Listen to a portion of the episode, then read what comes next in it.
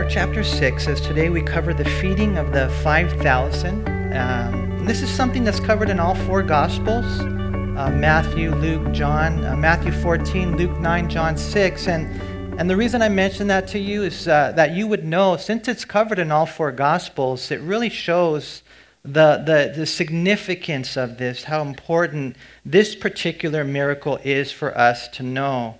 And in looking at our section today, there are probably many ways to outline this portion, but three things that stood out to me if you're taking notes. Number one, Jesus is considerate. And so I want to encourage you to rest in him. He's considerate, rest in him. Number two, Jesus is compassionate. And so follow him.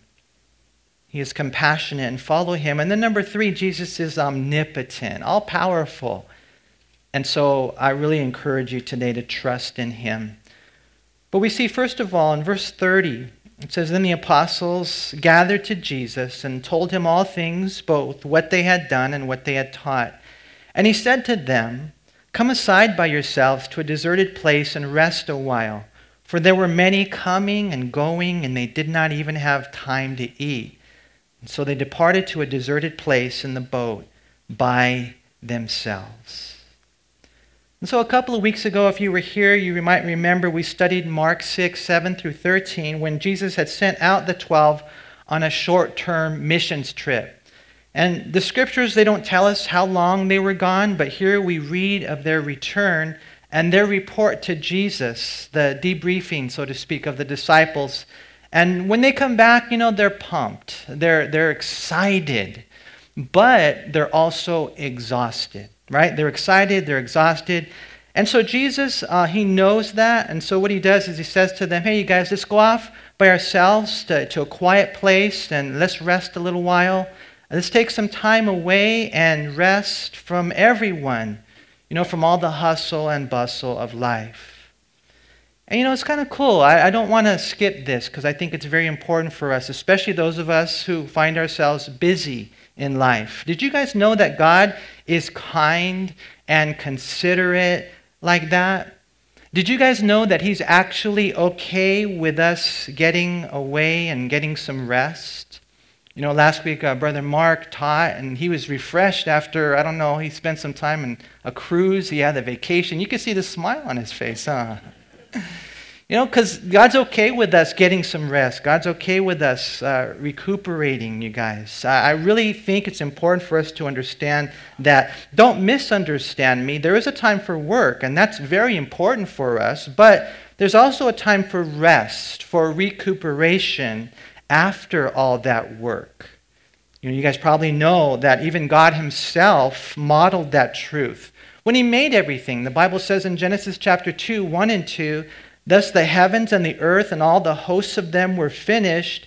And on the seventh day, God ended his work which he had done, and he rested on the seventh day from all his work which he had done. And so you read Genesis and you realize that God made everything, and then on the seventh day, he rested. Now it's kind of funny because we know God didn't get tired. I mean, he made everything just by speaking everything into existence by the power of his word. It wasn't that he needed rest per se or recuperation. It was what he wanted to do, however, was set in motion a very important truth for us in life that we need to rest. You know, for the Jews, eventually it was a seventh day. For us, it might be a different day. You know, one of the things about reading the, the Bible, you've got the Ten Commandments. Well, nine of those Ten Commandments are repeated in the New Testament. The Sabbath day isn't repeated verbatim. We don't have to honor the Sabbath day, which was for the Jews Friday night to Saturday night. But for us, it would be wise to honor some type of a Sabbath day. Uh, Romans 14, 5 through 6, it speaks of the fact that for us it might be a Wednesday or a Tuesday or a different day. That day doesn't really matter. It's a personal conviction that in all reality we can't judge others on because sometimes you'll get people knocking at your door saying, hey, you guys worship on the day of the beast. And I always tell them there is no day of the beast. Every day belongs to God, right? I mean, for us, uh, what happened when Jesus rose from the dead on Sunday, that Christians chose to worship God on Sunday. And I'll be honest with you, man, we need that time to seek the Lord and to rest in Him. Now the Bible does say in Colossians 2:16, no one is to judge us in food or drink or regarding a festival or new moon or Sabbaths. And so don't let anyone impose that on you in some legalistic burden. But uh, don't throw out the baby with the bathwater. Don't say, well, because I'm not under that you know, portion of the law, that I don't need rest. You know, Jesus knows, and God knows even prior to the law setting things in motion, that we need that time of rest. What we find as Jesus sees these guys, they're excited, they're exhausted, that our Lord Jesus Christ is kind and he's considerate.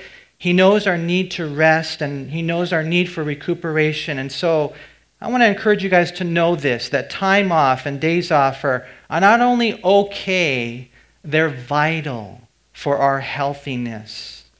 You know, one time a lady from the church, Warren Wiersbe, used to pastor. She approached him and she questioned him. She said, I don't get it. You know, you took a vacation. She said, How can you take a vacation? The devil doesn't take a day off. And here you are taking a vacation. And Warren Wiersbe said, Well, the devil doesn't have a body. I have a body and it's starting to get all messed up. we get excited in ministry but we also get exhausted in ministry. And so, one of the things that we need to know, and I think it's important, is that we'll actually do a better job if we get a little more rest than we're used to, especially in Southern California. For those of you who maybe have lived in different parts of the country, you know it's kind of different in some places, huh? The pace is a little slower. Here, it's crazy. And I don't know about you, but I find myself always in a hurry even when I'm not in a hurry. You know, you're in the fast lane. Why are you in the fast lane, man? now, there's a story in ancient Athens about a man who noticed the Greek storyteller Aesop playing games with little boys. And so he saw him playing games and he looked down on him for doing that. And he asked him, Why are you wasting your time in such frivolous activity? To which Aesop responded by picking up a bow, loosening its string, placing it on the ground, and then he said to the critical Athenian, Now answer this riddle, if you can. What does the unstrung bow imply? And so the man looked at it, he thought hard, but he had no idea what the significance of it meant. And Aesop said, If you keep a bow always bent, it's less effective. But if you let it go and loosen it from time to time, it will be more fit for use when you really need it. You see, and we're like that, you guys. People are like that. That's why we all need to take time and even make the time to rest. Start setting aside a special time to relax. Are you guys excited about that? I know I am, man. And, you know, renew yourself emotionally, spiritually. Slow down a little bit. You will be at your best for the Lord if you've taken time to loosen the bow, so to speak. You know, one of my favorite authors is a guy uh, by the name of John Stott. And he's got a book, it's called The Living Church, and I read it a while back. But in the last uh, portion of the book, he has a chapter, it's called uh, Reflections of an Octogenarian. An Octogenarian. And what that is, is a guy who's 80 years old or more. Okay? So he's got a lot of experience in pastoring and ministering. And uh, this is what he wrote in the book. He said, I was appointed rector of All Souls at the tender age of 29. I was much too young and inexperienced for such a heavy responsibility, and very soon everything got on top of me. The urgent regularly crowded out the important, and events would overtake me for which I was unprepared. I began to suffer the characteristic clerical nightmare I was halfway up the pulpit steps when I suddenly remembered that I had forgotten to prepare a sermon. I guess that at that time I was not far from a nervous breakdown. Then one day in the early 1950s, I attended a conference for clergy.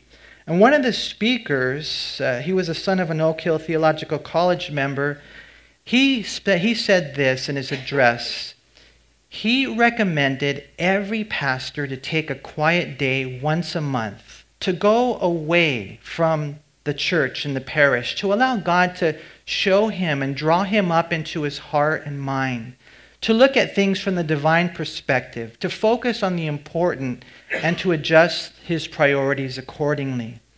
This common sense advice came to me as a message from God. It was exactly what I needed to be told and I immediately put it into practice. I returned home and went through my engagement book for the rest of the year, and I wrote Q for quiet against one day every month. Then, when my Q day arrived, I would leave early for the home of friends. They would put a room at my disposal, bring me something to eat at meal times, and otherwise, they left me alone. Only my secretary, now you got to know John Stott wasn't married, okay? So he said only my secretary knew when I was where I was in case of an emergency, and I would get 10 to 12 hours with the Lord. I would keep for my monthly Q day everything which needed uninterrupted time time to look ahead for the next few weeks and months, time to see where I was going and what had to be prepared, time to pray over some intractable problems, time to reflect on the policy and programs of the church, time to draft some difficult letters, time to stretch an outline of series or sermons, time to write an article, and especially time to be quiet, to seek God's mind, and to discern his perspective he said this All I can say is that the little prudential arrangement saved my life and ministry. The burden of responsibility was lifted. Although I was still challenged by the job, I was not overwhelmed by it. In fact, so valuable did my monthly Q day become that later, when I was exceptionally busy, I had a Q day every two weeks and then every week. And I, and I just want to, I didn't want to just run over that, you guys, because I know we could have just run over that. But I know the world that we live in. I know how you can get things so piled on your plate that you get too busy to be still and alone with God. And that is not good. Some might say, well, that's impressive how busy you are in ministry, but you have nothing to give because you have not first received. And so when the Lord saw these guys and they were excited about what he had done, he said, I see you excited, but I also see you exhausted. Come, let's, you know, go and find a, a quiet, solitary place and, and rest a while. And by the way, let me just share this. This is not just for pastors. This is for parents. This is for moms with little kids, let me tell you. So that's why it's so cool when you see the dad say, Hey, sweetheart, you go ahead and you get some time. I've talked to moms with little kids who told me they almost backslid during that time. It can be so overwhelming. And so we, we need help, you guys. And so the first thing we see is Jesus is considerate. And so don't be, you know, ashamed to rest in him. Play a few games of Nintendo with your kids every once in a while. Uh, number two, Jesus is compassionate, and so follow him. Notice here in verse 32 So they departed to a deserted place in the boat by themselves, but the multitude saw them departing, and many knew him and ran there on foot from all the cities. They arrived before them and came together to him. And Jesus, when he came out, saw a great multitude and was moved with compassion for them because they were like sheep not having a shepherd. So he began to teach them many things. Now it's interesting. I mentioned the importance of recuperation, and all of us as ministers should do our best to get that rest, but at the same time, it's not always possible. Uh, we should do our best, but one thing I've discovered, and my family has also come to realize, is that when you're called by God, you're always on call, right? And if an emergency arises, someone shows up at your doorstep or you get a phone call in the middle of the night with legitimate need, you wouldn't turn them away. And so here's Jesus and the guys, they're trying to get rest, they sail to a solitary place on the other side of the lake. And for those of you, any of you here, some of you have been to Israel, right? You've seen the, the Sea of Galilee and you can visualize it. It's not that big. And so, you know, you can see the boat going across and you could run. Actually, it's interesting. They were running. They were running to try to beat Jesus to his destination. Uh, and, and Luke 9.10 tells us it was a city called Bethsaida. But as he tries to get to this solitary place, it's not very solitary in that sense. The people saw him, they run to him, and uh, in the final analysis, they didn't allow Jesus and his apostles to get their needed rest that day. And in looking at this, I don't know how you guys would feel about this. You know, I, I was thinking the word or the phrase that came to my mind was invaders, you know? I mean, here's Jesus trying to, to get away, and people are invading him. You know, uh, other words that come to mind are words like, well, what would your response be? You want to take a nap. You want to get some. Have you ever been uh, sleepy? How many of you here, just out of curiosity, you get cranky when you get sleepy? My, my wife tells me I'm a different guy. I don't believe her. I'm, I don't remember that. She's like, Yeah, I woke you up and you said this. I said, What? You know, when you're trying to get rest, you're trying to just, you know, in one sense, you're trying to seek the Lord, you know, and then these people, these people, they come and, you know, words like frustration, agitation, maybe even a little anger, some indignation. Those are the words that come to mind. But for, for us, the key word of Christ was compassion. That's what we, that's what we learn, huh? Notice again what it says in verse 34. Jesus, when he came out, saw a great multitude and was moved with compassion for them. You see, this is the God that we serve. He is considerate and kind. He wants us to get rest. And he is compassionate and caring. You know, the Greek word right here, it literally means to be moved in one's bowels. You know, the culture of the day perceived the bowels to be the seat of love and pity. And so Jesus saw the people, and, and when he saw them, he just hurt inside. He was like torn up, he was moved with compassion. And you guys, I just pray that we would really know how the Lord is so that we can be like him. And it's kind of interesting. Maybe you're going to be one of those looking at the crowd that's crazy. Or maybe you're going to be part of the crowd that's crazy. But whatever side you're on, you need to know how Jesus is and how Christians should be. You know, you might be looking at the crazy crowd, and, and you, what the thing that you got to do is you got to see them with the eyes of Christian compassion, right? I mean, Erwin Lutzer said Christianity demands a level of caring that transcends human inclinations. This has got to come from God. You know, we need to start seeing people the way Jesus does. God help us to look, truly look through the lenses of the Lord. You know, at the men's retreat, I, I shared with the guys and say, so don't don't don't spill the beans, but I'll share with the guys about a lady who went to an optometrist and, uh, and she had a, a, pair of glasses that she was returning to him. And, and he said, well, Why are you returning these glasses? And she said, They don't work. And the optometrist said, What do you mean they don't work? And she said, Yeah, they don't work. I gave them to my husband and he still doesn't see things my way. You know? And you know, that's one thing, yeah, guys. I think we need to start looking at things uh, from the eyes of our wives, and I think vice versa. It works really in so many different directions. But how about the direction of God? I mean, when we look at people, a lot of times we don't see them with the lenses of the Lord. The question that you really need to ask yourself is how does God look at them? That's how we should see them, right? And when the Lord saw these, this crazy crowd that was invading his quiet time, he wasn't agitated or irritated. It wasn't indignation, it was compassion. And it's important for us to realize that. You know, you may have somebody in your life, it's the one who talks too much. They just keep talking and talking and talking, and there's irritation and agitation, and then separation sets in, right? You know, you start set, I don't want to talk to them, but you got to know it's usually the one who has no one to talk to at home. They're all alone in life. Imagine that. I mean, not always, but sometimes they talk and they talk and they talk, and the reality of it is, as you watch them talk and talk and talk, is no one's really listening.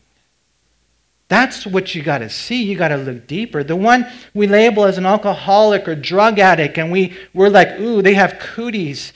You know, they can be seen. You got to see them the way the Lord sees them, literally with chains on their soul. They're in bondage to those addictions, while at the same time they're running from the pain of the past when they were maybe just a little boy or a little girl and something happened to them. That they still are experiencing the pain of that. They were rejected or they were neglected by their parents or loved ones. They simply can't bear being themselves. And so they search for those substances because they're dying inside. Do you care? Oh, they're a drug addict, or they're a drunk. Oh, yeah, I don't want them around me. You know, the girl who was sexually active before marriage, provocative, low cut tops, short skirts, tight clothes. A lot of times that girl was never taught, or because of the hypocrisy of her parents, has never caught the love that God has for her. And so we need to be careful that we don't see people with just the eyes of human limitations. No, we need God to do the work. Don't misunderstand me, you guys. I'm not excusing any sin. I, I, am not saying that it's okay to, to do this or that, but I think before we label people or, or run or, or stay away from them, we need to have the eyes of the Lord and see them the way that He sees them. Look deeper. Try looking deeper than you have been looking. And what you will, what you will find is that the love of God will find a home in your heart. It starts with a tear, they say, is the dew of compassion. Have you cried for them? Or have you just judged them. You know, Jesus saw the multitude for who they really were. He knew what was really wrong with them. They were like sheep, it says, not having a shepherd. And you guys know, I mean, you think about it for a second. What would a sheep do without a shepherd? I mean, and we've talked about this, right? This is proof that evolution is impossible, man, because sheep would never survive without a shepherd. Okay, have you ever seen a sheep run? They don't run very fast. Have you ever seen them bite? They don't bite. They don't have, they don't have claws. They have absolutely no way of defending themselves. You guys know the Bible says all we like sheep have gone astray. They, they wouldn't know where to eat, they wouldn't know where to go. A sheep without a shepherd has no direction, has no protection. That's what all these people are that we tend to judge. They need Jesus, they need the Lord. You know, they were absolutely lost and completely vulnerable to the wolves of the world, which meant they had no direction, no protection. They were mixed up, they were messed up, and they were beat up. Have you ever known someone who got beat up? I, I knew people, and it was a sad thing, that used to get beat up, literally, physically beat up all the time. All the time, my heart would go out to them. They would get drunk, they would get beat up again and again and again. That's who those people are. They are sheep without a shepherd.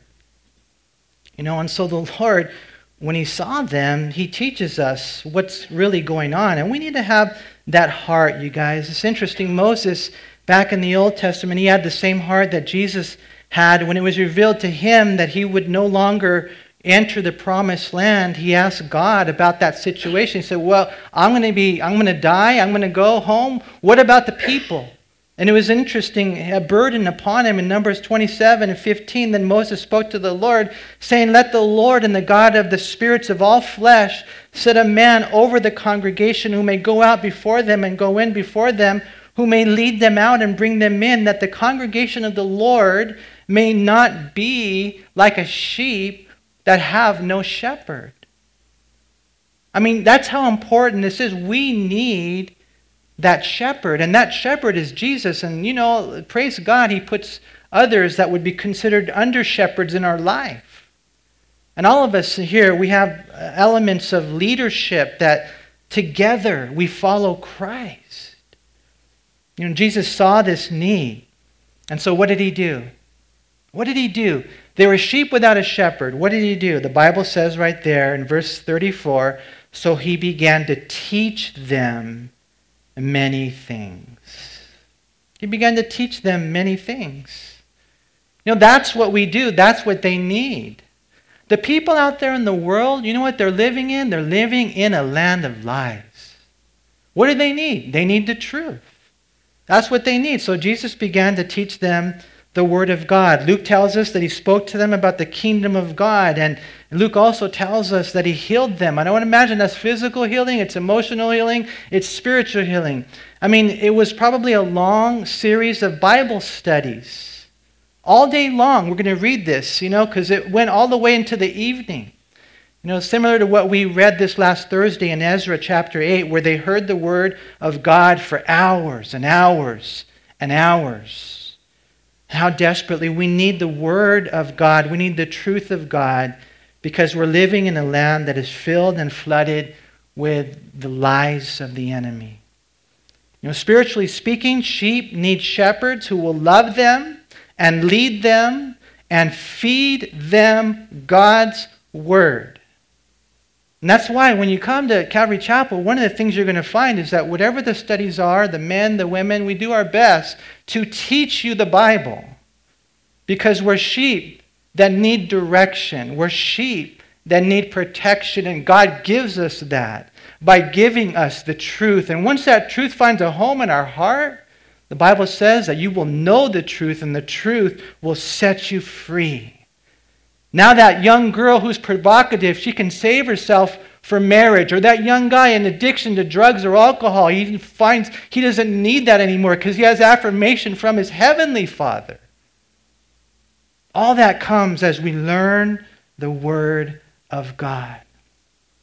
You know, spiritually speaking, sheep need shepherds because we're living in a land where there are many wolves. There's a lot of false teachers out there, guys that claim to be Christians and they're not. You know, it's an interesting passage in the book of Zechariah, chapter 10, in verse 2. It says, For the idols speak delusion. The diviners envision lies and tell false dreams. They comfort in vain. Therefore, the people wend their way like sheep. They are in trouble because there is no shepherd. But Ephesians 4 11 and forward, it says that he himself, Jesus, gave some to be gifts to the church. And he gave prophets and pastor teachers and evangelists. And what God does is God then takes his beautiful sheep that are the most precious commodity on planet Earth and he leads them as he feeds them in life. And so, you know, the Lord had compassion on them and he took care of them spiritually and then he's going to take care of them physically. We see Jesus is considerate, Jesus is compassionate, and then we see next that Jesus is omnipotent.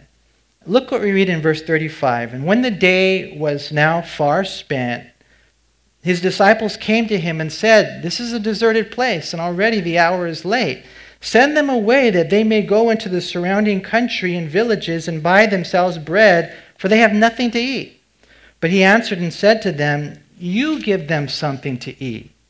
And they said to him, Shall we go and buy 200 denarii worth of bread and give them something to eat? But he said to them, Well, how many loaves do you have? Go and see. And when they found out, they said, Five and two fish. And then he commanded them to make them all sit down in groups on the green grass. And so they sat down in ranks, in hundreds and in fifties. And when he had taken the five loaves and the two fish, he looked up to heaven, blessed and broke the loaves, and gave them to his disciples to set before them. And the two fish he divided among them all. So they all ate and were filled. And they took up twelve baskets, notice, full of fragments and of the fish. Now those who had eaten the loaves were about 5,000 men. Wow. Imagine that, you guys. I know you've heard it a million times, but just, man, think about this 5,000 men plus women plus children. Okay, most churches, they have more ladies than guys, right? And, you know, we got a whole bunch of kids, especially back then, right? I mean, we're talking, you know, 15, 20,000 people fed with five little pieces of bread and two little fishes. And so now Matthew tells us it's the evening, and Luke tells us that all 12 came to Jesus, which meant that they were talking amongst themselves about this, right? And, and, you know, I don't know if you guys ever thought about this, but, you know, do you think they really cared about the people? Maybe they did. I'm not sure about these guys at this point in the ministry, to be honest with you. Uh, but I do know this they want Jesus to send everybody away. Send them away. Uh, Luke tells us that they also needed lodging. It was a very solitary place, right? They needed food, they, they needed lodging. It's kind of like us at the end of a Thursday night service. Uh, every once in a while, we'll flicker the, the lights, you know, just kind of say, okay, time to go home, you know. Send them away, right? And we got to be really careful with that. This whole section right here is important for us when it comes to ministry, right? And, anyways, uh, when we look at this, it's interesting. This is where ministry gets very, very personal. I mean, this wouldn't be normally practical, but what we find is that Jesus wants to do a miracle right now. And so for us in ministry, you know, usually we just kind of do things, uh, we're led with wisdom and we use our practical senses, and, you know, we wouldn't, you know, necessarily, you know, step out and do something crazy unless Christ told us to. And that's kind of what's going on here. You know, they're thinking very practical and logical, and Jesus says, That's cool, but I want to do a miracle right here, right? And so for us, when we face ministry and we go through life, uh, we got to come to Him, which is acknowledging the need. And then what we got to do is we got to bring to Him what we do have. Jesus, it's kind of funny. I mean, it's not that He necessarily needed that, but he's teaching us something here. Well, what do you have? And so it's interesting. I think it was Andrew who brought the little, it was a little lad. Poor little guy, man. Hey, can we have your food? and so, you know, five barley loaves, a couple of fish, he gives it to Jesus. But think about that. How important that is as we come to him and we bring to him what we do have, and then and then what we do is we obey him.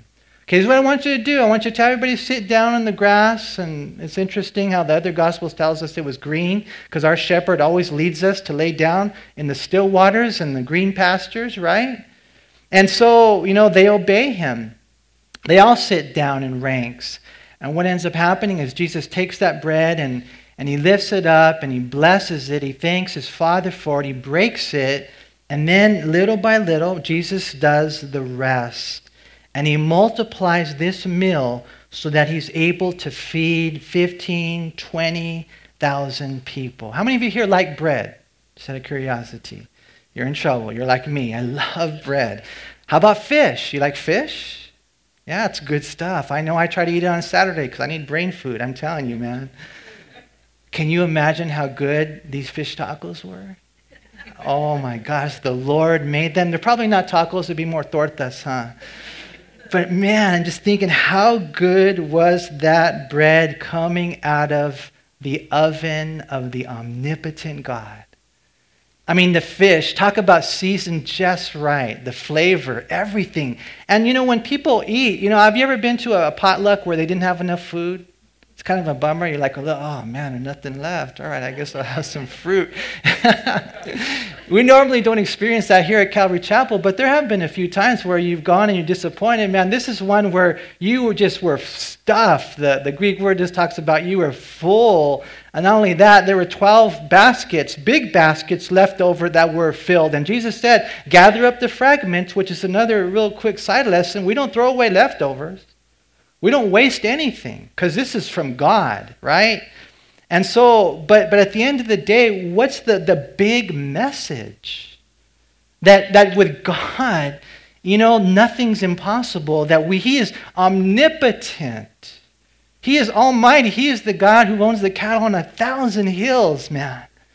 And as you come to Him and you bring to Him the needs, and as you obey Him, and you sit down and you distribute and you do whatever it is he tells you to do, that you will watch him do wonders. Right? And he will provide for us. And one guy said this the more we depend on God, the more dependable we find that He is. But if all you're doing is just what you can do, then you're not really depending on, on Him. You're depending on yourself. You're flexing your own muscles, and you're not letting God flex His. And that's why we got to step out on, on faith. Another person said, All I have seen teaches me to trust the Creator for all I have not seen. I want to encourage you guys as we close today, you know, to, to go to Him. Lord, here's the need. I don't know what to do. And He might be something practical that God will tell you, it might be a miracle that God wants you to get involved in. But at the end of the day, it doesn't matter. Everything's from Him. And, and you have to trust Him. That's the type of life that we should live. We should live a life of dependence upon Him, not independent from Him in any way. You know, I was reading a story by Tony Evans, and he said this What we need today is a generation of Christians who will have the guts to believe that following God has pleasure and it's not a boring life. He said there's a story of a kite that was flying, and the kite began to talk to itself. And the kite said, If only I could get rid of this string. If the string wasn't holding me back, then I could fly as high as I wanted to fly. I could get rid of this string and there'd be nothing holding me back. I'm, I'm limited by this string. So one day the kite got its wish and the string broke and the kite came crashing down. You see, what the kite did not realize was that same string that kept it down also kept it up. You see, cutting the string did not make it freer. You know, we will always head toward disaster when we cut the string of dependence on God in search of other things to depend on. The same string that seems to hold you down also keeps you flying. And so God wants us to trust Him and let Him hold the string. Staying connected to Him keeps us from falling. And there's that certain balance of of dependence upon Him, not independent from Him. You know, yeah, there are certain limitations, but look what happens when you trust the Lord, you fly. You fly. Sometimes I'm in my prayer closet and I, I pinch myself. I can't believe the life that I have been allowed to live up to this point. And then I realize that this is just the beginning of what God wants to do in and through our lives. You guys, we serve an omnipotent God, all powerful, able to do anything, exceedingly abundantly above whatever we would ask or think. And so I, I pray that we would know this Jesus who we love. He is considerate, He is compassionate, and He is omnipotent. Trust Him for direction and protection. Trust Him for food and lodging. Trust Him for every physical need your body will ever have. Uh, he will never let you down. But I want to encourage you to trust Him, especially for the spiritual needs of your soul. And let's close over in Matthew 16.